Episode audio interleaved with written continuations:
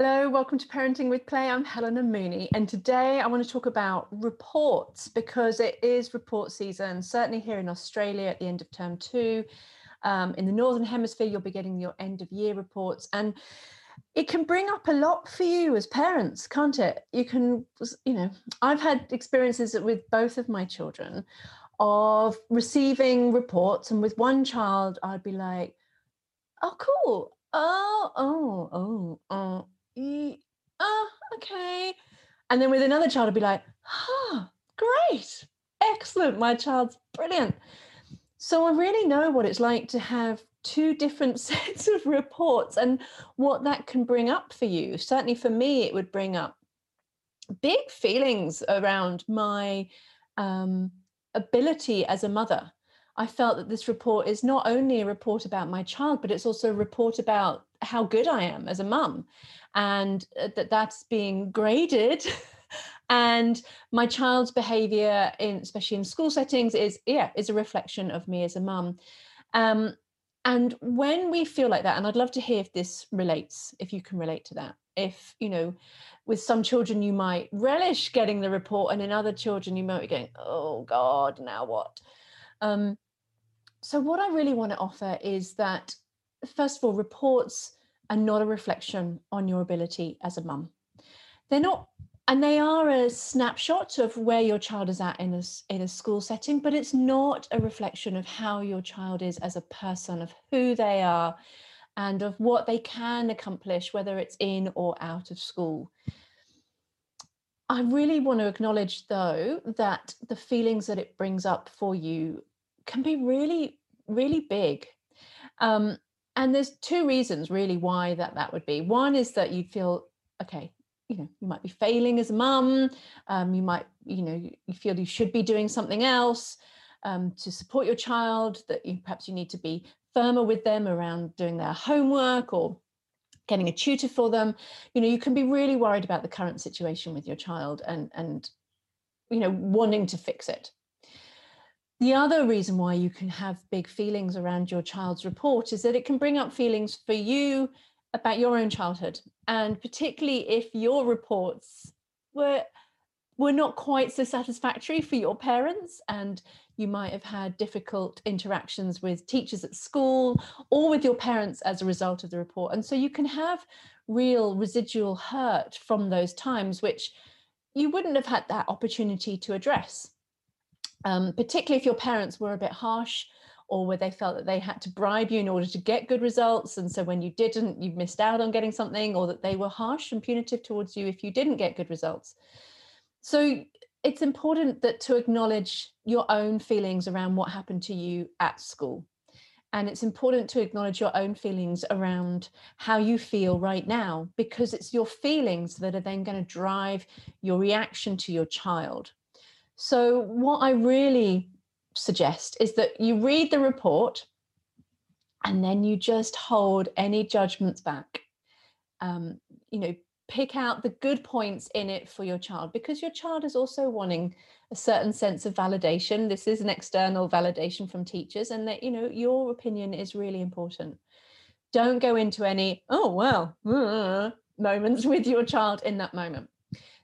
The most important thing you can really do then is to hold your tongue around it and to recognize I've got some big feelings here and I'm just gonna I'm just gonna hold it in right now. And then what's really important is that you then have a really healthy outlet for them. It could be that you need to have a really big cry. It could be that, you know, those feelings that have been bubbling up under the surface, like perhaps, you know, feeling that you're not a very good mum, or that your child is is not living up to their potential or that you can see that they're struggling at school and and what's the what's the long-term future going to be for them? And that they you know you can have this real panic about the implication of this report is going to have for your child child's future. Does that mean that they're you know unemployable that they're going to really struggle at school that they're going to struggle to go to university if that's um, part of their future or if they're going to struggle to get a job and earn enough money you know we can really spiral into the future and really really worry. And of course you worry about your child because of course they're so important to you. So it's really important to to have an outlet for those fears. And it could be that the report is a catalyst for you that those fears that you've had bubbling underneath the surface to see you know certain things talked about your child in a certain you know your child's talked about in a certain way in black and white in print can really bring those those feelings to the surface. So i really strongly encourage that you you really dive into those feelings even though they seem really overwhelming and unmanageable perhaps or that it's almost unbearable that perhaps there is something wrong with your child or there's something you know the future for them is really bleak perhaps you know this we can easy it's easy to catastrophize it's easy to go really into the fear. So it could be that you have a big cry on your own.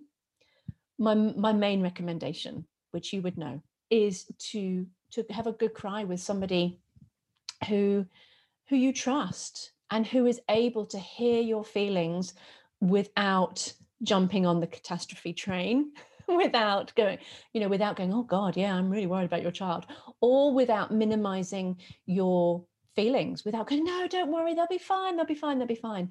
Because those sort of platitudes whilst obviously really well meant when you can feel that you haven't been heard and your feelings really been validated or you know um yeah validated then they can feel empty platitudes. So when your mind is really clouded with your fears you can't those sort of those reassurances they sort of bounce off you. They don't really go in even though it's so lovely and reassuring to hear them they don't really penetrate. What you really need to do is you need to have a good cry and you need to talk about what your real fears are what you're feeling about. Maybe you're really frustrated with your child for not doing their homework or not stepping up into doing the things that you know that they could do so you need to have an outlet for that that is not your child. Because when you start doing that to your child, what you do is then you start focusing on the on the grades, on them doing their work. And what gets lost in that moment is your connection with your child. And it's actually the connection with your child that's what's going to stand them in the most stead, in the best light, in the best um, it's that's what's going to give them the best start in life rather than getting an A or a D in their maths, for example. Now, obviously, academic studies are important. So it's not about saying don't worry about them, but it's also recognizing the context that they are in. And if your child is stressed and if your child is feeling less than if they're feeling that they can't do it or that they don't want to do it because they don't like the teacher and now there's this extra pressure from you because you've got a panic that they need to find a tutor you need to find a tutor for them or they just need to buckle up and buckle down i'm getting my analogies all wrong here they just need to get on with it then that places extra pressure. And when we feel under pressure from external forces sometimes we can work really well sometimes that can work well but a lot of the times it can cause you to go into panic cause your child to go into panic and then they just can't think well. Because when our mind is is cloudy and full of big feelings and fears and emotions you can't think well. And what you need your child to do when they're at school is to think well. So take your feelings elsewhere. Take your feelings write them down if you need to and really dive into them. Don't be afraid of like oh my god my child is going to end up on the dole or homeless or they're not going to be able to do it. Really go there. Because when you don't go there what happens is it stays bubbling up and under the surface. And so then any time that you then get another report or perhaps a teacher happens to say a comment you can then really freak out. And then those fears just pop straight up and they're getting magnified. But when you can dive into them, when you can really give them a voice and you just go, oh my God, I, this is what I'm so worried about. And I'm so angry and I'm so frustrated and I'm so scared. What happens, particularly when you have somebody who is there who can listen to you non judgmentally and gives you that space? What happens is just like when we listen to our children, what happens with you, you will be able to move through those feelings and you will come out the other side. Now, it might not be in a one off session, it might take a little while. But the more you can really face those fears, the more you will re- release them. And you will then get to a point where then a report comes home and you're like, oh, okay, all right. So, you know, you can really receive that information in a calmer way and then then you will be in a much better place to make decisions going maybe your child does need a tutor or maybe you need to sit down with your child and help them go through some schoolwork or maybe uh, you know you can talk to the teacher about a different way that your child learns. You will then be able to find a solution that will work for your child because you are coming from a really clear headed point of view.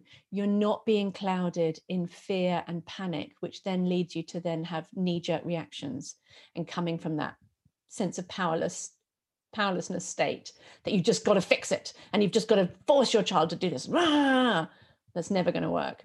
So when you can release your feelings you will then be clear again to think about okay what is actually going on for my child? What is what is the problem here?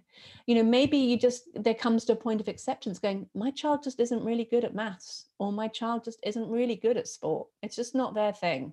And that they are going to be okay with that or it could be that you're going, okay, they were okay and now they're not doing well. What's going on there? Or okay, they need some extra help. Let's get them in a tutor.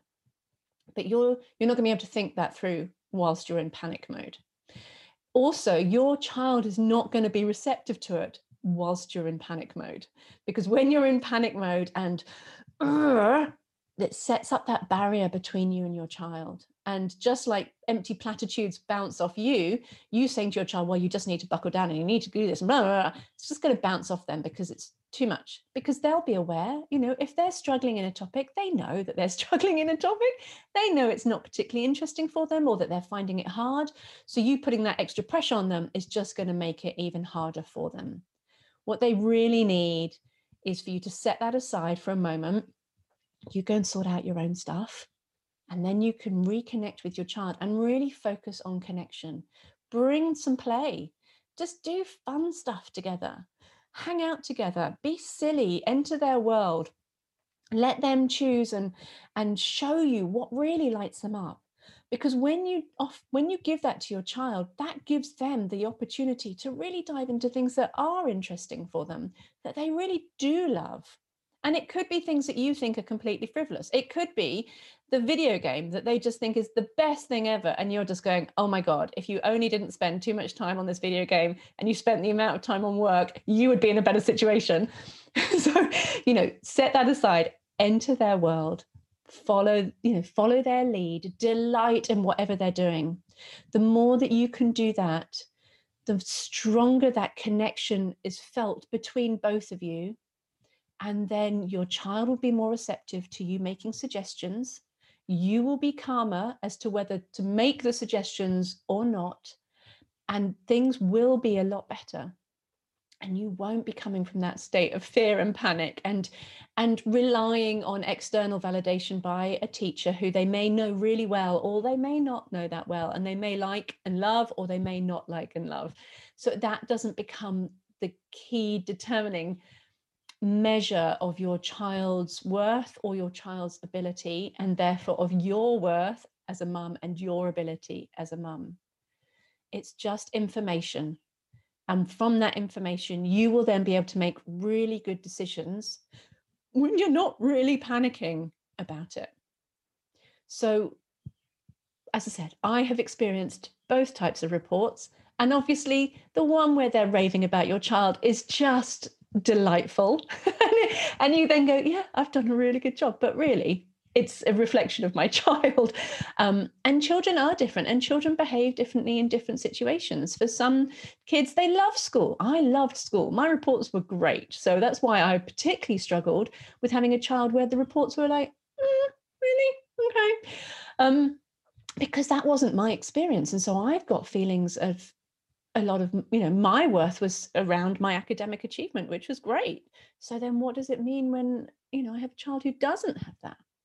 So there's so much that goes on around this piece of paper that comes back with talking about your child at the end of school and i really want you to acknowledge what you're really feeling not what you feel you should be feeling and and to really dive in well what what are my fears? What are my underlying fears around all this? And really take it to to where you secretly think it You know, don't be afraid of it. You don't need to show, you know, if you're journaling, you don't need to show anybody this.